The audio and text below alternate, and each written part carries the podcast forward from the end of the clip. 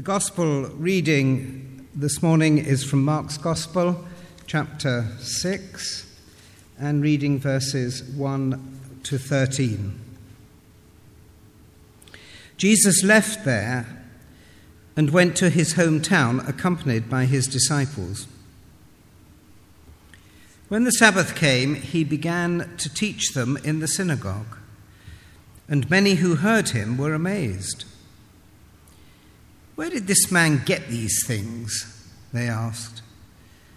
"What's this wisdom that has been given to him, that he even does miracles? Isn't this the carpenter? Isn't this Mary's son? And the brother of James, Joseph, Judas, and Simon? Aren't his sisters here with us?" And they took offense at him. Jesus said to them, "Only in his hometown, among his relatives, and in his own house is a prophet without honor." He could not do any miracles there, except lay his hands on a few sick people and heal them. And he was amazed at their lack of faith. Then Jesus went round teaching from village to village. Calling the 12 to him, he said he sent them out two by two and gave them authority over evil spirits. These were his instructions. Take nothing for the journey except a staff, no bread, no bag, no money in your belts. Wear sandals, but not an extra tunic. Whenever you enter a house, stay there until you leave that town. And if any place will not welcome you or listen to you, shake the dust off your feet when you leave, as a testimony against them. So they went out and preached that people should repent. They drove out many demons and anointed many sick people with oil and healed them. Here ends the Gospel reading. Short reading based on some of the thinking from that reading. What does it mean to travel light? So have you got everything packed? Everything that you'll need? Yes, I know you think I'm being a bit of a nag about this, but it's better to be prepared for all eventualities. So let's just run down the list, shall we? You've got your 3 changes of clothing, yep, plus extras in case anything gets wet, your woolly hat in case it gets cold at night, you've got extra packets of raisins in case you need something to eat, and a nice bar of chocolate. Let's see what else. Head torch, books, Kindle, candle, matches, tablet, magazines, pen, paper, tissues, charging leads, soap, flannel, towel, shampoo, conditioner, shower gel, comb, brush, toothbrush and toothpaste, plasters, antiseptic wipes, bandages, tube of Canistan for that nasty fungal infection you've got, phone, camera, money for bits, extra bits and pieces, extra socks in case your feet get cold at night. I know how you are prone to chills. Now, what about that? Now, what about elastic bands, paper clips, scissors and string? Well, you never know when they're going to come in handy, do you? I'll just pop some sticky tape in there as well. Now, what else? Converter, plug, data stick, emergency phone numbers and contact details, gloves, scarf. I'm sure I'm forgetting something. Well, it's just that you need everything with you, don't you? You can't put your trust in anybody else, only yourself. Putting your trust in anything other than yourself, well, that's just plain risky, isn't it? What do you mean? This is travelling light. You should see what I took last year when I went to Corfu. Had to pay for excess baggage. Well, I had to have clothing options, didn't I? Choices. It's all about options. Now, I know what you're thinking. Couldn't I just travel light? Look to others to help. Depend on the openness and support of others. No. That's what I say to that. Big fat no. Depending on others puts you at risk, leaves you open and vulnerable, puts you in a position of having to bring out the generosity and kindness of others. That's just not right. What do you mean depend on God? What a thing to say. Of course not. Now, are you well and truly ready? Have you got everything you need? You do look like you're going to topple over a little bit in that with that enormous rucksack on your back. Can you move? Just about. That's good. Just about being able to move. That's good. Well, have a lovely time, and I'll see you when you get back tomorrow. Hymn 692, Your Hand, O God, Has Guided.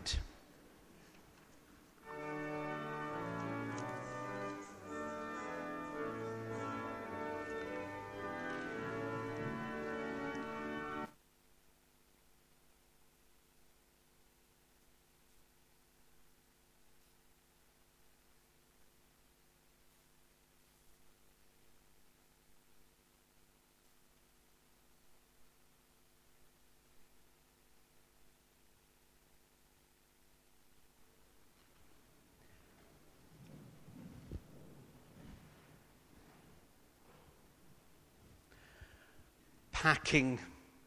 It's a bit of a pain, isn't it? The Glass household is full to the brim at the moment with every kind of packing. It's all over the place. Wet wipes, rucksacks, bags of medicines, first aid kits, cast-off clothing, and. Janet, you see, is off tomorrow to Tanzania with a group of students who are about to have a life-changing experience of 3 weeks of travelling and working and enlarging their horizons. She's even taking the executive head and Dr. Lamper's wife with her, Carolyn, so there's plenty of people to kind of cope with anything that might happen and go wrong. Good thing about the packing for Tanzania, of course, is that most of what goes out to Tanzania does not come back from Tanzania. All of the students are instructed to pack extremely lightly and then fill up their bags and their luggage allowances with all the various other bits and pieces that are being taken out for various projects and groups there. I know this because I've been at Heathrow and Gatwick on these various trips, and there's a certain amount of repacking and moving stuff around from one bag to another with things scattered all over the floor of the airport while bags are sorted and things are got ready. Packing. Travel light, says Jesus. I love Mark's gospel, short, snappy, journalistic, to the point. And this is just the sort of narrative that Mark loves. Short, punchy, no chat. Never use 15 words when you can use 3. A bit choppy in terms of the Greek, but what's a bit of poor Greek grammar when you're trying to tell people some pretty urgent good news? Travel light, says Jesus, in this action-packed narrative as he sends his followers out to share something of the good news. The first mission band. Travel light. As you tell people about God and the love that God holds for you. We're not overly sure sometimes about travelling light, are we? We want to take everything possible that might be needed on the trip. Extra changes of clothing, options for evenings out. We are risk averse. We like to prepare really well beforehand and try out any and every eventuality and be ready. We pack and hem our lives around with things that show that we're not sure about the future. We have insurance policies, fail-safes. We hate to travel light through our lives. At the age of 50 or so, back in the 1980s, my mum and dad went on a round-the-world trip with 2 fairly small bags to pack all of their stuff in. They were away for 3 or 4 weeks. They were forever washing pants and socks in hotel room sinks. Excellent, wonderful, an adventure. An adventure. At the age of 87, my mum still talks of the sense of freedom that gave them. Traveling light. Travel light, says Jesus. I know you want to take everything. I know you don't want to throw anything out, that you want to hoard stuff, take everything with you just in case it might come in useful at some point. Possessions tie you down, commit you, get in the way. Travel light, says Jesus to me and to you. How are we traveling lightly as a church? Are there things that we need to jettison? Are there ways in which we can thin things down, make things easier, less bulky, easier to access for people from outside? All churches and congregations come with baggage, things we cling on to for no good reason other than tradition. Do we need to get rid of some of those things, or are they all okay? In this piece from Mark, Jesus seems to be coming up with a model for mission, which is itinerant. Excellent. Ministry with temporary homes or launching pads. John Wesley knew how important that was. 250,000 miles on horseback, 42,000 sermons. Feel a bit guilty having been here for 11 years. Constantly on the move. Constantly on the move, John Wesley. Made relationships extremely hard for him, setting up a ministry of preachers who moved every 3 years without question. You moved. No arguing about whether he wanted to be in a particular place or not. That wasn't Wesley's way at all. When John Wesley died, even though he had earned significant amounts of money during his life, due to the income from his writings and various other things, when he died, he was found to have in his pocket only enough money to pay for his funeral. He hated keeping hold of money, didn't trust himself around it, or the temptations that it brings. Travel light, don't hoard things that will slow you down. Keep moving.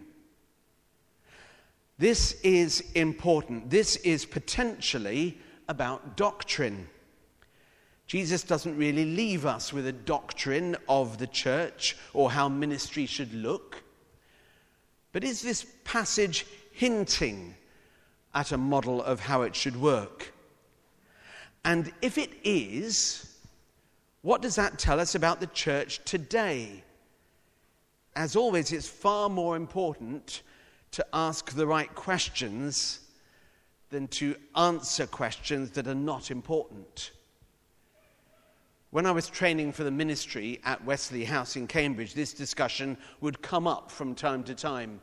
To what extent do buildings hold us back or tie us down?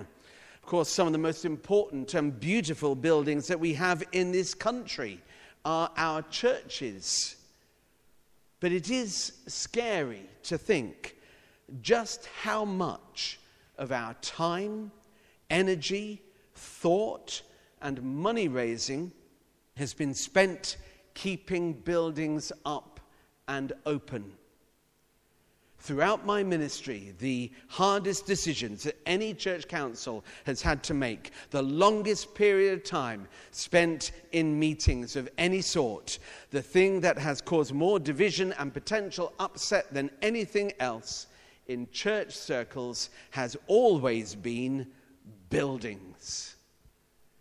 And at a time when the Methodist Church is thinking of demolishing Methodist Church House in London and building another building on exactly the same spot, we need to be really clear about the model of ministry that our buildings reveal. This narrative in Mark seems to be pointing to a ministry that models risk and failure. Dennis Ninium, the great English theologian, used the wonderful phrase, the dust of the profane, in his commentary on Mark. Our ministry will not always be received well. There are people who are not yet able or ready to hear the message we bring. Shake that dust off and move on, says Jesus. The disciples are sent out on a risky enterprise, told to take little means of support to help them. The Methodist Church is increasingly talking about this as its model for mission. Joy was at the whole of conference. I was there for a day last weekend, and I am increasingly hearing people say that we need to be bolder. We need to take risks in what we do if we are to survive as a vital Christian force in this country, as a church at all. The argument is that it's time to take some bold action, to do the unexpected, to risk. That means not doing what we've always done, being bold in the decisions that we take with our buildings and our ministry. It means carefully thinking about what eventual models of ministry we want and what is rooted in the ministry of Jesus. When it was opened, the Foundry Chapel in London, the first building opened for Methodist preaching by John Wesley himself, when it was opened, the Foundry contained a chapel, a library, a school, and a medical dispensary for the poor. And one of the first ministries that Wesley established from the Foundry was a loan fund to assist the poor so that they didn't have to pawn their belongings to pay exorbitant interest. Those are the three things that you see in the ministry of Wesley time and time and time again: evangelism, education, and a passion for issues of social justice. What do we do to model a ministry that looks like that of Jesus? Support food banks. Take a group of young people to Tanzania in an attempt to transform their lives and the lives of the people that they will meet. Open our doors to an Eritrean church that needs a place to call home. Be hugely supportive of and engaged with the 200 children who are being educated in the school just past that wall that bears our name. Be part of the education of the other 700 children in this city who are being educated in Methodist schools. Open our church so that the homeless people in our city can have a place to sleep on winter nights. All of these things we do. There is more that we could do and should do, of course there is. And we can support the things that are happening more fully. But that is how we model what Jesus did.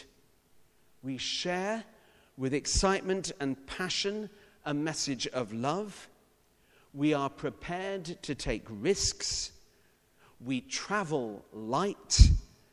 And we are prepared always, in whatever way we can, to be on the move in Jesus' name. Amen.